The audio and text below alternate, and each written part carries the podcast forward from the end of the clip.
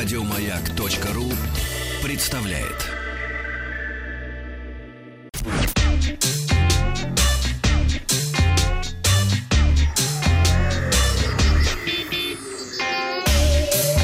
Страна транзистория.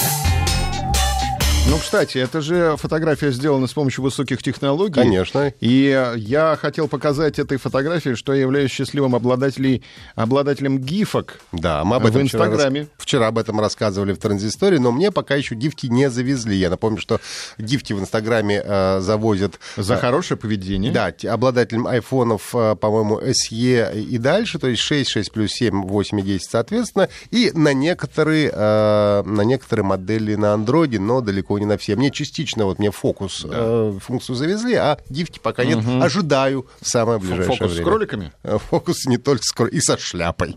Фокус со шляпой вам, а гифки мне. Хорошо. Начнем с гордости за отечественного производителя. Компания Байкал Electronics, российский производитель микропроцессоров, объявила о начале розничных продаж отечественных процессоров BET-1000. Не Бо- БУ. Нет, не БУ, BE. Более, Бывшие в чем? Е. м, больно электрические. Ах, больно электрический. Конечно. Больше известных под кодовым названием Байкал Т1. Они выпускают в составе плат а, BFK-3.1, представляющих собой одноплатный компьютер, работающий под управлением операционной системы Linux. И предназначены, ну, точнее, даже там Debian, по-моему, какой-то. И предназначены для разработки системного и прикладного программного обеспечения, проектирования и прототипирования аппаратных решений, анализа и оценки технических характеристик системы на кристалле. Короче, для тополей, что ли? Ну, кстати, и в том числе, естественно. Я, думаю, что э, для военной промышленности в том числе, я думаю, что будет, конечно, Может, использоваться. не рассказывать эту новость? Нет, нет, ничего страшного. Это же о том, что в продажу поступило. Можешь купить, если А. захочешь себе, Да, да. понимаешь? А данная плата вместе с процессором является собственной разработкой Байкал Electronics, что важно именно и для военных нужд. Спро- Спроектирован и произведен на территории Российской Федерации. В состав Байкал Т1 входят э, два ядра с тактовой частотой 1,2 ГГц. Два ядра. 1 мегабайт кэш второго уровня, контроля памяти DDR 3600. Ну и э, интегрированные интерфейсы 10-гигабайтный Ethernet, ну то есть интернет, э, два порта гигабайтного Ethernet, порты USB 3.0 и 2.0. Розничная цена этого процессора... Двух ядер. Да, на плате составляет 40 тысяч рублей. Надо брать. На Яндекс.Картах появилась панорама космодрома Восточный. Это с приветом вчерашнему празднику Дню космонавтики. Теперь, сидя у своего компьютера, можно прогуляться по территории комплекса, заглянуть в монтажные испытательные корпуса, посмотреть на ракету в момент запуска. А это легально? Это абсолютно легально. Основные объекты Восточного — это технические и стартовые комплексы, которые расположены в двух с половиной километрах друг от друга и соединены автомобильной и железными дорогами. На фотографиях можно увидеть дорогу от технического комплекса до стартового, вдоль которого расположены основные объекты космодрома, а, пусковая остановка, ремонтно-механический завод, командный центр, заправочная станция и так далее. Кроме того, на панорамах запечатлен момент старта ракеты «Союз-2-1Б». То есть можно посмотреть, как стартует ракета. Напомню, что строительство Восточно началось в 2012 году. году. Космодром располагается на Дальнем Востоке, в Амурской области, вблизи э, города Циолковского. Первый пуск с этого космодрома был успешно осуществлен 28 апреля 2016 года. Ну а Яндекс осуществил съемку объектов Восточного в конце прошлого года. Для этого получили специальное разрешение Роскосмоса. А Google получил? А это не Google, это Яндекс. А, а это Яндекс? был? Яндекс, Яндекс, конечно. Это А. наше, наше. А, ну ладно. Роскомнадзор попросил суд заблокировать мессенджер Telegram сразу же после вынесения судебного решения. Сегодня, 13 апреля, Таганский районный суд города Москвы рассматривает иск Роскомнадзора по блокировке на территории России мессенджера Telegram.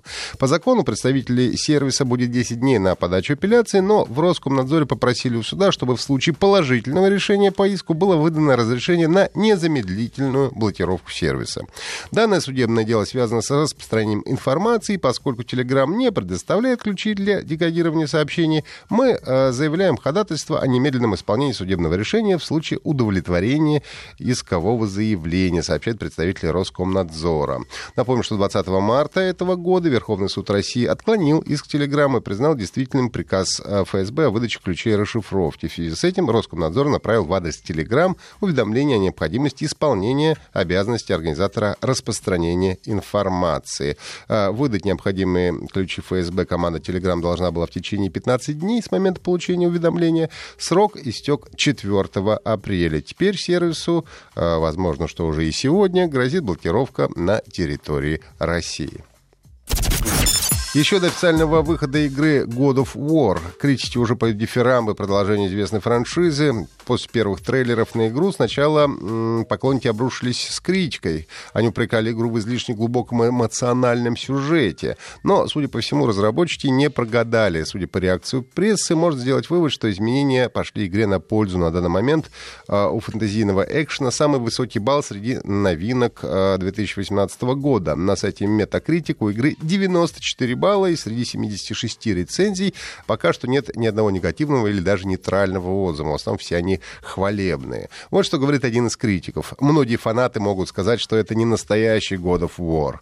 Признаю, они правы, потому что эта игра намного лучше. Оценить, насколько оправданы восторги критиков, игроки смогут уже 20 апреля, когда игра God of War выйдет на PS4. Ну, еще напомню, что сегодня в игре Hearthstone компании Blizzard начался новый э, год, и э, год Ворона, который сменил э, год Мамонта, и, соответственно, состоялся выход нового дополнения «Ведьмин лес», где игрокам предлагают э, новые 134 или 135 карт. Если вы зайдете в ближайшие недели в игру, то три колоды получите совершенно э, бесплатно. Напомню, что можете послушать транзисторию э, в виде подкастов на сайте Маяка, и, возможно, сегодня еще сможете подписаться на наш телеграм-канал «Транзистория».